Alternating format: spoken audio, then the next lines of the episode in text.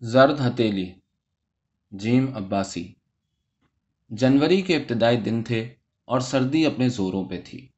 رات کے آخری پہر میں مدرسے کی عمارت اور چار دیواری میں گھرے صحن پر گپ اندھیرا چھایا ہوا تھا۔ صرف حفاظ کا کمرہ روشن تھا، جہاں بچوں کی کثیر تعداد رحلوں پر پاک کتاب سامنے رکھے، ایک توازن کے ساتھ جسم کو آگے پیچھے جھلاتی، زور زور سے سبق دہرائے جا رہی تھی۔ گیارہ سالہ اسد اللہ اس روشن کمرے کے بند دروازے کے باہر کھڑا، ڈر اور خوف میں جکڑا دروازے کی نچلی درزن سے پھوٹتی روشنی کی باریک لکیر کو بے دھیانی میں دیکھے جا رہا تھا، جس سے صحن کے اندھیر پن میں ہلکی سی روشنی مٹی پر رینگ رہی تھی۔ آج صبح پانچ بجے، عبد الحمید جو حافظوں کے استاد قاری، گلشیر قاری کا خلیفہ اور باقیوں کے لیے نائب استاد تھا کمرے میں انہیں جگانے آیا تو اسد اللہ کو اٹھتے ہوئے پھر نیند نے گھیر لیا۔ پسلی پر لگنے والے ٹھڈے نے اس کی بند آنکھیں کھول دی اور وہ اپنی چیخ پر قابو نہ رکھ سکا۔ کنجر کی اولاد، تو پھر سو گیا۔ وہاں سبق تیرا باپ سنائے گا۔ خالی کمرے میں عبد الحمید اس کے اوپر کھڑا، بھیڑیے کی طرح غرا رہا تھا۔ وہ اٹھا اور رضائی کو ایک طرف پھینک کر وضو کرنے کے لیے بھاگا۔ ٹھنڈے پانی سے وضو کر کے قاری کے دروازے کے باہر آ کھڑا ہوا، جہاں مار کے ڈر نے اس سے سخت سردی کا اثر بھلایا ہوا تھا۔ دروازہ کھولنے کا ارادہ کرتے ہوئے اسے ہال آ رہا تھا، مگر یہ بھی معلوم تھا کہ جتنی زیادہ دیر ہوگی، اسی قدر اسے مار کٹائی کی جائے گی۔ آنکھیں بند کر کے اس نے دروازے کو ہلکے سے دھکیلا۔ چروں کی آواز ابھری اور دروازے کا پٹ کھل گیا۔ اندر دو بلبوں کی زرد روشنی میں اکھڑی رنگت والی پیلی دیواروں کے ساتھ تین طرف قطار میں بیٹھے حافظ اپنے اپنے رحلوں پر جھکے ہوئے تھے۔ اسد اللہ کو دیکھتے ہی قاری گلشیر جو قصاب کی عرفیت سے مشہور تھا، اٹھا اور اسد اللہ کے گریبان سے پکڑ کر اسے گال پر زور سے تماچا مارا۔ اسد اللہ کا دماغ گھوم گیا۔ جب دوسرا تماچا لگا تو وہ تیورا کر کھجور کی چٹائی پر جا پڑا۔ حرام زادے، بے غیرت ہم تیرے نوکر ہیں کہ لاٹ صاحب کو اٹھانے کے لیے بار بار لڑکا بھیجے اگلی بار دیر کی تو تیری ٹانگیں توڑ دوں گا۔ قاری گلشیر کی بانچوں سے جھاگ نکل رہا تھا۔ اسد اللہ ایک بھی آواز نکالے بغیر فرش سے اٹھا اور طاقچے میں پڑا اپنا قرآن اور رحل اٹھا کر پڑھنے میں لگ گیا۔ قاری کی مار میں درد اور اذیت سے چیخنا سب سے بڑا جرم تھا۔ رونے کی ذرا سی آواز سن کر بھی قاری آپے سے باہر ہو جاتا تھا۔ مکر کرتے ہو؟ میرے سامنے مکر کرتے ہو۔ یہ مکر جا کر اپنی ماں کو دکھایا کرو۔ کہتے ہوئے قاری لکڑی کے بیت کے ساتھ رونے والے کو شروع ہو جاتا۔ اور جب بیت ٹوٹ جاتی تب ہی جا کر جان چھوٹتی۔ میانہ قد، پٹے دار، تیل میں چپڑے بال اور سیاہی مائل سانولی رنگت والے حافظ گلشیر سے پورا مدرسہ لرستا تھا۔ حافظ تو حافظ، درس نظامی کے طلباء بلکہ مدرسے کے باقی اساتذہ بھی اس سے خوف کھاتے تھے۔ سب کہتے تھے کہ قاری گلشیر کے جسم میں خون کی جگہ سیاہ سانپ کا زہر گردش کرتا ہے۔ معمولی معمولی باتوں پر اذیت ناک سزائیں دینا اس کا معمول تھا۔ پڑھائی پر غیر حاضر رہنے یا دیر سے آنے والوں کو لٹا کر ان کے ہاتھ پاؤں کو چار شاگردوں سے جکڑواتا اور پھر بیت سے پاؤں کے تلوے مار مار کر سرخ کر دیتا۔ سبق یاد نہ ہونے اور کچا ہونے پر وہ شاگرد کو اپنے سامنے پڑی فرشی ڈیسک پر الٹا لٹاتا اور قمیص اوپر کر کے چوتڑوں پر اتنے ڈنڈے برساتا کہ بچے سے پورا دن بیٹھا نہ جاتا۔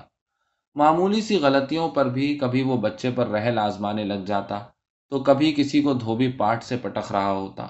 الغرض اذیت ناک سزائیں دینا قاری کا پیشہ تھا، مگر اس کے باوجود وہ صدر مدرس کا چہیتا تھا اور کسی کو اسے ایک حرف کہنے کی اجازت تک نہ تھی۔ صدر مدرس ہر جگہ اس کی تعریفیں کرتے نہ تھکتا کہ حافظ گلشیر کے شاگردوں کا پورے علاقے میں شہرا تھا۔ قرت میں یکتا حافظ گلشیر کے تیار کیے ہوئے شاگردوں کا آس پاس کے کسی بھی مدرسے میں ثانی نہ تھا۔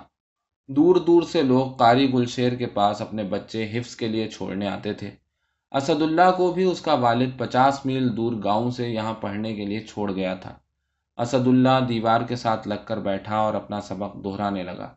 پانچ شاگردوں کے بعد اس کے سبق سنانے کی باری تھی۔ اسد اللہ کو سبق دہراتے پھر نیند گھیرنے لگی۔ اگرچہ قاری کے تماچوں کا اثر باقی تھا، مگر اسد اللہ نیند کی وجہ سے اکثر قاری کی مار کا شکار بنا رہتا تھا۔ اسے نیند بے بس کر دیتی تھی۔ اٹھتے وقت آنکھیں کھلنے سے انکاری ہو جاتی تھی۔ وہ بار بار پیشاب کا بہانہ لگا کر آنکھوں کو ٹھنڈے پانی سے دھوتا اور پوری کوشش کرتا کہ اندر پتلیوں میں پانی چلا جائے اور یوں کچھ دیر کے لیے اس کی نیند بھاگ جاتی۔ مگر پڑھائی پر بیٹھنے کے بعد پھر اس کی آنکھیں آپ آپ بند ہونے لگتی۔ اس کے سر نے نیند سے مجبور ہو کر ایک جھکولا کھایا تو قاری کی تیز نظریں اس پر پڑ گئیں۔ قاری نے ڈیسک پر رکھے ہوئے اپنے چابیوں کے گچھے کو اٹھا کر زور سے اسد اللہ کے منہ پر پھینک مارا۔ گچھا اسد اللہ کے منہ سے جا ٹکرایا۔ الماری کی بڑی چابی کا دندانہ لگنے سے آنکھ کے نیچے سے خون کی بوند ریس آئی۔ مضروب گال والے اسد اللہ کو اب چابی واپس ڈسک پر جا کر رکھنی تھی۔ اس نے اپنے میلے اجرک کے پلو سے رستا ہوا خون صاف کیا اور لرستا ہوا چابی واپس رکھنے کے لیے اٹھا۔ اس کے جسم کی حالت اس نازک تنے والی جھاڑی کی طرح تھی، جو وسیع پتھریلے میدان میں سخت تیز ہوا کا سامنا کرتی ہے۔ چابیوں کا گچھا رکھ کر واپس پلٹا تو قاری نے ایک زوردار بید اس کے چوتڑوں پر رسید کیا۔ چوٹ کی تکلیف سے وہ بے اختیار چند قدم دوڑتا چلا گیا۔ اسد اللہ کی آنکھوں سے آنسو ڈھلک گئے۔ اس نے سوچا کہ وہ دروازہ کھول کر یہاں سے بھاگ جائے، مگر اسے یاد آیا کہ پچھلے مہینے یہاں سے بھاگ جانے پر اس کا کیا حشر ہوا تھا۔ پچھلے ماہ کی دوسری جمعرات کو اسد اللہ نے گھر گھر جا کر روٹی اور سالن جمع کرنے سے انکار کر دیا تھا۔ مدرسے میں سب شاگردوں کی باریاں مقرر تھیں۔ تین ٹولیوں میں دو دو طالب دونوں وقت سر پر بڑا تھال رکھ کر گلیوں میں نکل جاتے اور ہر گھر سے دو روٹیاں اور سالن جمع کر کے مدرسے لے آتے۔ یوں مدرسے کے طلبہ کا دو وقت کھانا ہو جاتا۔ اسد اللہ جب سر پر تھال اٹھا کر گلیوں میں کھانا جمع کرنے نکلتا، تو اسے یوں لگتا جیسے دنیا کھڑی ہو کر اس کی ذلت کا تماشا دیکھ رہی ہے۔ وہ آنکھیں زمین میں گاڑے، دوسرے طالب کے پیچھے چھپنے کی کوشش کرتا، چلتا رہتا۔ گھر میں اکثر عورتیں ہوتی تھیں جو انہیں بغیر پوچھے دو روٹیاں اور تھوڑا سالن دے دیتی۔ یہاں تک تو وہ برداشت کر ہی لیتا تھا، مگر چاچا الیاس کی دکان کے سامنے سے گزرتے وقت جب چاچا بلند آواز میں کہنے لگتا، تمہیں شرم نہیں آتی بھکمنگوں کی طرح در در پر جا کر مانگتے ہو؟ نہ تمہیں حیا ہے، نہ تمہارے باپ کو؟ تب اسد اللہ کا جی چاہتا کہ وہ خود کو کسی ٹرک کے نیچے دے دے۔ تنگ آ کر اس نے روٹی مانگنے جانے سے حمید سومرو کو جواب دے دیا۔ حمید نے بغیر کسی دیر کے قاری کو اسد اللہ کی بغاوت کی اطلاع کر دی۔ قاری یہ سنتے ہی آپے سے نکل گیا اور اسد اللہ کو بلا کر بے دریغ مارا۔ لکڑی کے تین ڈنڈے توڑنے کے بعد جب اس نے اسد اللہ کی جان چھوڑی، تب اس کا جسم پھوڑے کی طرح درد کر رہا تھا۔ اس دن ظہر کے بعد اسد اللہ گاؤں جانے والی بس پر بیٹھ کر فرار ہو گیا۔ روتا کراتا گھر میں داخل ہوا اور ماں کی نظر اسد اللہ کے پھول جیسے جسم پر لگی چھڑیوں کے خون آلود نشانوں پر پڑی۔ وہ غش کھا کر گر گئی۔ بیٹے کے زخموں کی مرہم ٹکور کرتے ہوئے اس نے پکا عہد کر لیا کہ اب کی بار وہ اسد اللہ کو مدرسے جانے نہیں دے گی۔ چاہے منظور احمد اسے مار ڈالے۔ منظور احمد جو ہی گھر آیا تو زہرا بطول نے اسے بیٹے کا حال سنایا۔ منظور احمد بیٹے پر ہونے والے ظلم پر پسیجنے کے بجائے آگ بگولا ہو گیا۔ تو مدرسہ چھوڑ آیا ہے خبیس آتے ہی اس نے بیٹے پر ہاتھ اٹھا دیا۔ اسد اللہ تھپڑ کھا کر مزید سہم گیا۔ میاں تم اس کی حالت نہیں دیکھ رہے ہو۔ ماں لپک کر آگے آ گئی۔ دیکھو تو صحیح ظالم نے اس کا حال کیا کیا ہے۔ زہرا اسد اللہ کی پیٹ سے قمیض اٹھا کر منظور احمد کو دکھاتے ہوئے رو پڑی۔ یہ تمہارے ہی بدخون کا اثر ہے جو یہ مدرسہ چھوڑ آیا ہے۔ میرا بیٹا ہوتا تو کبھی ایسا نہ کرتا۔ اور تم اسے ہدایت کرنے کے بجائے اس کا دماغ خراب کر رہی ہو؟ منظور احمد کا لہجہ صدا کی طرح زہریلا اور ذلت آمیز تھا۔ میاں، تم کچھ بھی کہو۔ میں اب کی بار اسے مدرسے جانے نہیں دوں گی۔ مضبوط لہجے میں بولتی زہرا کا جملہ جو ہی منظور تک پہنچا، اس نے اس کے غصے کو آسمان پر چڑھا دیا۔ لگتا ہے تمہارا ٹوٹا بازو جڑ گیا جو زیادہ بھونک رہی ہو۔ زہرا کو اپنی ٹوٹی کلائی یاد آئی اور اس کی ریڑھ کی ہڈی میں سرد لہر دوڑ گئی۔ اس کا بیٹے کو مدرسے نہ بھیجنے والا مضبوط عزم کمزور پڑنے لگا۔ میاں جی تم دیکھو تو صحیح، کوئی بچے کو اس بے رحمی سے مارتا بھی ہے؟ وہ جاہل عورت، اپنا منہ بند رکھ۔ استاد کی مار بچے کے لیے ماں باپ کے پیار سے بڑھ کر ہے۔ اسی مار سے بچہ بنتا ہے۔ جہاں جہاں استاد کی لاٹھی لگتی ہے، وہاں بچے کو دوزخ کی آگ حرام ہے۔ میں کل اسد اللہ کو چھوڑاؤں گا۔ وہ رات اسد اللہ اور زہرا کے لیے بہت بھاری تھی۔ ماں سے لپٹ کر سویا ہوا اسد اللہ وقفے وقفے سے رو پڑتا۔ ماں مجھے بچا لو۔ قاری مجھے مار دے گا۔ ماں کی سسکیاں نکل جاتی اور اس کا دل دھڑکنا بند کر دیتا۔ مگر وہ اتنی بے بس تھی جتنی عورت پیدائش سے لے کر مرنے تک ہوتی ہے۔ صبح کو جب منظور احمد اسد اللہ کو گھسیٹ کر لے جانے لگا تو اسد اللہ کا رونا ماں تک پہنچ کر اس کا سانس بند کیے جا رہا تھا۔ اسے یوں لگ رہا تھا جیسے اس کے کلیجے پر کانٹے گھسیٹے جا رہے ہوں۔ زہرا نے دوڑ کر اپنا دوپٹہ منظور احمد کے پاؤں میں رکھ دیا، مگر منظور احمد دوپٹے کو رونتا ہوا گزر گیا۔ اس نے چاہا کہ اپنے بیٹے کو پکڑ لے اور اسے جانے نہ دے، مگر پچھلے تجربے کی دھمک اس کے دماغ میں گونج رہی تھی۔ اسد اللہ نے جیسے ہی پانچویں پاس کی تو اس کے باپ نے اسے مدرسے میں داخل کرنے کا ارادہ کر لیا۔ زہرا کو پتا چلا تو دھک سے رہ گئی۔ مڈل پاس زہرا نے اپنے بیٹے کو ڈاکٹر بنانے کا خواب دیکھا ہوا تھا۔ اس کو دو بیٹیوں کے ساتھ صرف ایک ہی بیٹا تھا۔ بیٹے کو ڈاکٹر بنانے کے لیے وہ پہلی بار شوہر کے سامنے کھڑی ہو گئی۔ منظور احمد، میں نے آج تک شکایت نہیں کی، کچھ نہیں کہا، مگر میں اپنے بیٹے کو مدرسے داخل نہیں کرواؤں گی۔ اسے میں پڑھاؤں گی، ڈاکٹر بناؤں گی۔ راج مستری منظور احمد بیوی کی زبان کھلتے دیکھ کر سکتے میں آ گیا۔ بے حیا، بے غیرت، شوہر کے سامنے زبان کھولتی ہے۔ یہ تمہارے منہ میں کس نے زبان پیدا کی ہے؟ اور یہ تو نے کب سے سمجھ لیا کہ اسد تیرا بیٹا ہے؟ کبھی عورت کی نسل چلتی دیکھی تو نے؟ نسل مرد کی ہوتی ہے، مرد کی۔ منظور احمد گرجنے لگا۔ منظور احمد، تو بھی سن لے۔ میں نے اپنے بیٹے کو ڈاکٹر بنانا ہے، میں اسے مدرسے میں داخل نہیں کرنے دوں گی۔ منظور احمد زرینہ کی بات سن کر تیلی کی طرح بھڑک اٹھا۔ تو مجھے روکے گی؟ منظور غصے میں بھرا آگے آیا۔ تو مجھے روکے گی؟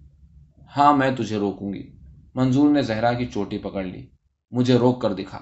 یہ کہتے ہوئے اس نے زہرا کی چوٹی کھینچ کر دوہرا کرتے ہوئے اس کی گدی پر زوردار ہاتھ مارا۔ تو مجھے روک کر دکھا۔ اس نے زہرا کو لات ماری۔ منظور کا بوٹ زہرا کے گھٹنے پر لگا۔ زہرا کو شدت کا درد ابھرایا ابھی تک اس کی چوٹی منظور کے ہاتھ میں تھی، ورنہ وہ زمین پر بیٹھ جاتی۔ اس کا سامان تیار کر، میں اسے کل ہی لے جاؤں گا۔ اور اگر اب تو نے ایک حرف بھی زبان سے نکالا تو تجھے زندہ گاڑ دوں گا۔ منظور احمد نے زمین پر تھوکا اور گھر سے باہر نکل گیا۔ باپ کے جاتے ہی اسد اللہ اور اس کی بہنیں عابدہ اور ماجدہ ماں کے ساتھ آ لپٹے جو زمین پر بیٹھی آنسو بہا رہی تھی۔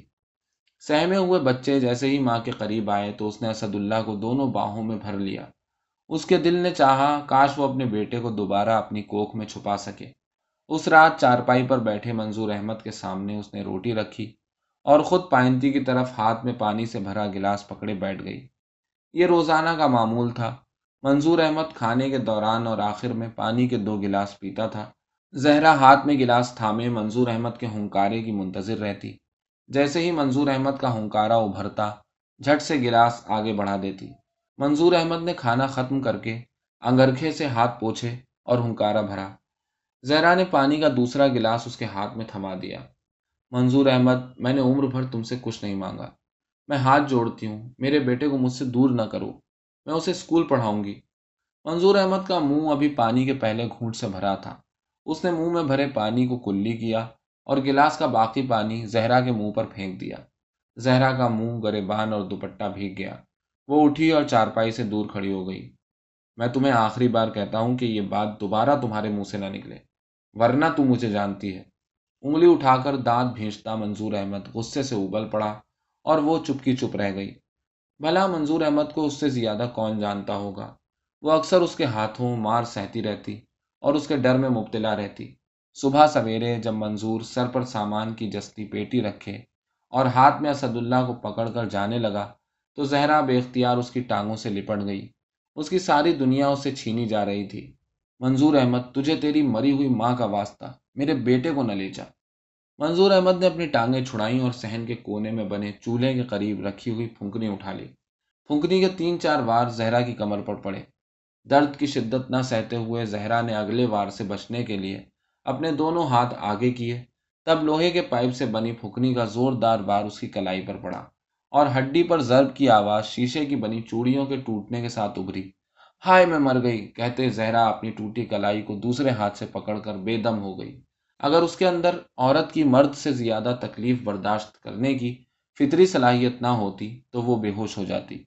آج بھی اسد اللہ کو گھسٹتے دیکھ کر منظور کو روکنے کے لیے بے اختیار ہوئی جا رہی تھی، مگر کلائی ٹوٹنے والے درد نے اس کو زنجیریں ڈال دی تھی اسد اللہ کو قاری کے حوالے کرتے منظور احمد نے، قاری جی گوشت آپ کا اور ہڈیاں ہماری کہا اور واپس روانہ ہو گیا۔ قاری گلشیر جو منظور احمد کو دیکھ کر اس کے رد عمل کا سوچ کر پریشان ہو گیا تھا یہ بات سن کر مطمئن ہو گیا۔ جیسے ہی منظور احمد نے مدرسے کے گیٹ سے پاؤں باہر رکھا، قاری نے مدرسے کے احاطے میں لگے شرین کے درخت سے اسد اللہ کو سرتا پاؤں رسیوں میں جکڑا اور بجلی کی پی وی سی وائر لے کر شروع ہو گیا۔ کل کی مار کھایا ہوا اسد اللہ جس کے جسم پر لگے زخم ابھی سوجے تھے، تڑپنے سے معذور حالت میں چیخنے لگا۔ سہن میں پھرتے اور کمروں کے دروازوں پر کھڑے سب طالب سہم کر اپنے اپنے کمروں میں غائب ہو گئے۔ جمعے کی نماز کی تیاری کرتے ہوئے مدرسے کے صدر مدرس مولانا عبد الوحید نے آ کر جب قاری گلشیر کو روکا، تب تک اسد اللہ نیم بے ہوش ہو چکا تھا۔ قاری گلشیر کو لے جاتے ہوئے مولانا عبد الوحید نے دورہ حدیث کے دو طالبوں کو اسد اللہ کے کھولنے کو کہا۔ تین دن تک اسد اللہ سے بیٹھا یا سویا نہ جاتا تھا۔ وہ گھٹنوں میں سر دیے رات کا اکثر وقت روتے گزار دیتا۔ ماں بہت شدت سے یاد آتی، مگر گاؤں جانے کی سوچ ہی اس کے قریب نہ آتی تھی۔ اس دن کے بعد اسد اللہ نے بولنا کم کر دیا۔ پڑھائی کے بعد کمرے یا مسجد میں چپ بیٹھا خلا میں تکتا رہتا۔ عصر نماز کے بعد جب مغرب تک طالب کھیلتے رہتے، وہ مسجد کے ایک کونے میں ستون سے ٹیک لگائے چپ بیٹھا رہتا۔ دن گزرتے گئے اسد اللہ حفظ کرتا رہا۔ مار سے خوف زدہ اسد اللہ حفظ کرنے میں سب سے آگے تھا۔ اس کی اعراب یا مخرج کی ایک غلطی بھی نہیں نکلتی۔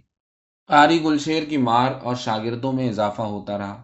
مدرسے بھر میں حافظوں کے کمرے کو جہنم کے ٹکڑے سے پکارا جاتا اور حافظوں کے علاوہ باقی طالب اس کے قریب گزرنے سے بھی پرہیز کرتے۔ سارے حافظ دن بھر خوف کے قیدیوں کی طرح جھولتے اور پڑھتے رہتے۔ انہیں صرف جمعرات کی آمد زندہ رہنے میں مدد دیتی۔ دراصل قاری کا معمول تھا کہ وہ ہر جمعرات اپنے گاؤں چلا جاتا اور جمعے کی شام واپس ہوتا۔ جمعرات کی دوپہر ہونے لگتی تو حافظ اس تانگے والے کا انتظار کرنے لگتے جو قاری کو ان کے گاؤں لے جاتا تھا۔ جیسے ہی قاری گلشیر کو لے جانے والا تانگا نظروں سے اوجھل ہوتا، وہ فاس خوشی سے بے قابو ہو جاتے۔ مدرسے کے صحن اور کمروں میں دوڑیں لگ جاتی اور حافظوں کو روکنا دشوار ہو جاتا۔ جمعرات کی شام اور جمعے کی صبح مدرسے کی در و دیوار میں خوشی اور شوخی لہراتی رہتی۔ حافظ تو حافظ، درس نظامی والے بھی مدرسے کے احاطے میں شور و غوغا اور کھیل کود میں جتے رہتے۔ جیسے ہی جمعے کی شام کا وقت آنے لگتا، خوف اور سناٹا ایک بار پھر مدرسے کو اپنے گھیرے میں لینا شروع کر دیتا۔ قاری گلشیر کی آمد کا وقت قریب ہوتے ہوتے حافظوں کے سہمے ہوئے دل مسوس جاتے۔ عصر کے بعد سب حافظ مدرسے کے باہر قطار میں بیٹھے۔ اس راستے کو تکتے رہتے جہاں سے قاری گلشیر کا تانگا آتا تھا۔ جیسے ہی موڑ مڑتے ہوئے تانگا قاری گلشیر کو لیے ظاہر ہوتا، وہ سب کے سب اٹھ کر کمروں میں دوڑ جاتے۔ اسد اللہ بھی اپنے بستر میں منہ دے کر رونا شروع کر دیتا اور دل ہی دل میں خدا سے شکوے شروع کر دیتا۔ اسد اللہ ہر جمعرات اور جمعہ دونوں دن بس یہی دعا مانگتا رہتا کہ قاری گلشیر کا تانگا الٹ جائے اور اس کی ٹانگ ٹوٹ جائے تاکہ کچھ دن اسے نجات مل سکے۔ مگر اس کی یہ دعا کبھی قبول نہ ہوئی۔ ہر ہفتے وہ خدا کے سامنے رو رو کر التجائیں کرتا اور آس باندھتا رہتا، مگر عصر کے بعد جب تانگا نمودار ہوتا، تب پھر اسے اپنی دعا سے اعتبار اٹھ جاتا۔ وہ ٹوٹا دل لے کے چھ دن پڑھائی میں جت جاتا قاری گلشیر آتے ہی حمید سومرو کو طلب کر کے رپورٹ لیتا۔ رپورٹ سننے کے بعد مجرموں کو سزائیں دی جاتی۔ رمضان آیا تب تک دس ماہ میں اسد اللہ تیرہ پارے حفظ کر چکا تھا۔ ستائیس رمضان کو قاری گلشیر کے ختم شریف پورے کرنے کے بعد حافظوں کو عید کی دس دن چھٹی کی گئی۔ باقی سارے طالب پندرہ شابان کو ہی گھر جا چکے تھے۔ اسد اللہ بھی تین مہینوں کے بعد گھر پہنچا۔ مدرسے میں داخلے کے بعد یہ پہلا موقع تھا جب اسے اکٹھے اتنے دن گھر رہنے کا موقع ملا تھا، ورنہ ہر دوسرے تیسرے مہینے صرف دو دن گھر آنے کی اجازت ملتی۔ اسد اللہ کے گھر پہنچنے کی اس سے زیادہ اس کی ماں زہرا بطول کو خوشی تھی۔ وہ اس کی بلائیں لیتی نہ تھکتی تھی۔ بار بار اسد اللہ کو بھینج بھینج کر کلیجے سے لگاتی، مگر اس کا جی نہ بھرتا تھا۔ اس نے اسد اللہ کی پسند کے گڑ والے چاول بنائے اور دوسرے دن مرغ ذبح کروایا اور چاولوں کی روٹی بنائی۔ وہ بیٹے کو گود میں بٹھائے اپنے ہاتھوں سے نوالے بنا بنا کر کھلاتی جاتی۔ اسد اللہ کے ذہن پر چھایا قاری گلشیر کا خوف ہوا ہو چکا تھا اور وہ گلیوں کھیتوں میں دوستوں کے ساتھ کھیلتا، اڑتا پھرتا تھا۔ عید کی رات جب اس کی ماں عابدہ اور ماجدہ کو مہندی لگانے لگی تو اس نے بھی ضد کر دی۔ ماں نے ان دونوں کو چھوڑ کر اس کی ہتھیلیوں کے بیچ میں لال مہندی سے پورا گول دائرہ بنا دیا۔ صبح جب وہ بیدار ہوا تو اس کی کومل ہتھیلیوں کے بیچ لال سورج دہک رہے تھے۔ عید کے تیسرے دن جب وہ شام کے جھٹپٹے میں اپنی بہنوں کے ساتھ کھیلتے، سہن میں دوڑیں بھر رہا تھا، تب اس نے باپ کی آواز سنی۔ اسد اللہ کا سامان ٹھیک کر دو، میں کل صبح اسے مدرسے چھوڑنے جاؤں گا۔ اسد اللہ کو وہیں بریک لگ گئی، اس سے اگلا قدم اٹھایا نہ گیا۔ ذہن کے پردے پر قاری گل شیر کی خونخار صورت اور مدرسے کے بے ماحول کے نقوش ابھر آئے۔ دوسرے دن جب وہ اپنے باپ کے ساتھ مدرسے پہنچا، ابھی زیادہ طالب واپس نہ آئے تھے اور قاری گل شیر بھی غائب تھا۔ کمرے میں جاتے ہی وہ بستر میں لیٹ کر رونے لگا۔ ماں بہت یاد آ رہی تھی۔ آنکھوں میں ابھی تک گھر کے دروازے سے نکلنے کا منظر موجود تھا۔ جب اس کی ماں دونوں بہنوں کو لپٹائے کھڑی تھی اور تینوں کی آنکھوں سے آنسو نکل رہے تھے۔ دل میں بے چینی اور بے قراری انتہا کی تھی۔ بہتے آنسو بھی اس کی مدد سے معذور تھے۔ شام تک روتے ہوئے وقت گزرا۔ مدرسے کے باقی کمروں میں بھی طالبوں کی یہی کیفیت تھی۔ پورا ماحول اداسی اور یاسیت سے بھرا ہوا تھا۔ قاری گل شیر حسب معمول عصر کے بعد پہنچا اور پڑھائی شروع ہو گئی۔ قاری گل شیر کو آج انتہا کا غصہ چڑھا ہوا تھا۔ اس نے کسی حافظ کو قرآن ٹیڑھا رکھنے، کسی کا غلاف زمین کو چھوتے دیکھ کر بہت مارا۔ سب حافظ اپنا ایک گھٹنا اوپر اٹھائے مشینی انداز میں جھولتے ہوئے پڑھ رہے تھے۔ کسی سے سر تو کیا آنکھیں بھی اٹھائی نہیں جا رہی تھی دوسرے دن صبح چار بجے اٹھ کر اسد اللہ نے وضو کیا اور سبق دہرانے لگا۔ آج سبق سنانے والوں میں اس کا تیسرا نمبر تھا۔ دوسرے نمبر پر سبق سناتے ہوئے عزیز الرحمان ایک جگہ اٹکا۔ قاری گلشیر کے کرارے تھپڑ نے اسے الٹ کر رکھ دیا۔ سبق سنانے کے منتظر اسد اللہ کے جھولنے میں مزید تیزی آ گئی۔ عزیز الرحمان کے اٹھتے ہی وہ رحل پر قرآن رکھے قاری گلشیر کی ڈیسک کے قریب آ بیٹھا۔ سبق کی جگہ کھول کر اس نے قرآن پاک قاری گلشیر کی ڈیسک پر رکھا اور ڈیسک کی سائڈ میں خالی رحل رکھ کر سبق سنانے لگا۔ حسب معمول اس نے بغیر غلطی کے سبق سنا کر ختم کیا اور ڈیسک سے قرآن پاک اٹھانے کے لیے ہاتھ آگے بڑھایا۔ تب بڑھی ہوئی ہتیلی پر قاری گلشیر نے مہندی کی لالی دیکھ لی۔ حرام زادے، مہندی لگاتا ہے؟ تجھے پتا نہیں شریعت میں مرد کو ہاتھ پیر پر مہندی لگانا ناجائز ہے؟ قاری گلشیر نے یہ کہتے ہوئے اسد اللہ کا رکھا ہوا خالی رحل اٹھایا۔ اور اسد اللہ کے کندھے پر وار کیا۔ اما جی کی آواز کے ساتھ چیخ بلند کرتے ہوئے اسد اللہ کو لگا جیسے اس کی ہڈی ٹوٹ گئی ہو۔ درد کی تاب نہ پا کر وہ اٹھا اور جان بچانے کو دوڑا۔ اسد اللہ کو بھاگتے دیکھ کر قاری گلشیر نے اچھل کر اسد اللہ کے کالر میں ہاتھ ڈالا اور ہاتھ میں اٹھائی ہوئی رحل سے اس کے سر پر زوردار وار کیا۔ رحل کا کونا اسد اللہ کے سر پر پچھلے حصے میں جا لگا اور وہ کھڑے کھڑے گر گیا۔ چٹائی پر اس کے سر کے نیچے خون جمع ہونے لگا۔ ماما اس کا خون بہ رہا ہے۔ قاری گلشیر کا بھانجا زاہد دہشت زدہ ہو کر چلایا۔ تب تک قاری گلشیر اس کے جسم پر دو تین اور وار کر چکا تھا۔ اٹھ حمید، چھوڑے کو دیکھ۔ کہتے ہوئے قاری نے رحل پھینکا اور اپنی نشست گاہ پر جا بیٹھا۔ حمید سومرو چٹائی پر پڑے اسد اللہ کے پاس آیا اور اسے اٹھاتے ہوئے خوف زدہ ہو گیا۔ سائیں، یہ مر گیا ہے۔ کوئی نہیں مرتا، ایسے ہی مکر کر رہا ہے۔ لے جا اور اسے پٹی باندھ دے۔ حمید نے اسے کندھے سے پکڑا اور اٹھانے لگا۔ اسد اللہ کی بے جان گردن جھولنے لگی۔ نہیں سائیں، یہ مر گیا ہے۔ ڈر کر کہتے ہوئے حمید دو تین قدم پیچھے ہٹ گیا۔ قاری گلشیر اٹھ کر آیا تو اسد اللہ کا بے جان جسم کھلی آنکھوں سے اسے گھور رہا تھا۔ اس کی ریڑھ کی ہڈی میں پھریری دوڑ گئی۔ صدر مدرس مولانا عبد الوحید کو جب تک نیند سے اٹھا کر لایا گیا، تب تک اسد اللہ کی لاش کو دوسرے کمرے میں منتقل کیا جا چکا تھا۔ حافظوں کے کمرے سے رونے کی آوازیں مدرسے کے نیم اندھیرے سہن کو ماتم کدا بنا رہی تھی۔ مولانا عبد الوحید کے پہنچتے ہی سب معاملات سنبھال لیے گئے۔ قاری گلشیر اور مولانا عبد الوحید نے سب طالبوں کو ایک بھی حرف کسی کو بتانے کی صورت میں زبان کاٹنے کی دھمکی دے کر کمرے میں بند کر دیا۔ اسد اللہ کے والد کو خبر دی گئی کہ اس کا بیٹا وضو کرتے ہوئے گر کر سر میں ٹوٹی لگنے کی وجہ سے شہید ہو گیا ہے۔ منظور احمد جب اسد اللہ کی لاش اٹھوا کر گھر پہنچا تو بے ہوش ہونے سے پہلے ماں نے دیکھا کہ اس کے بیٹے کے لاش کی مہندی لگی، بے جان ہتیلی زرد ہو گئی تھی۔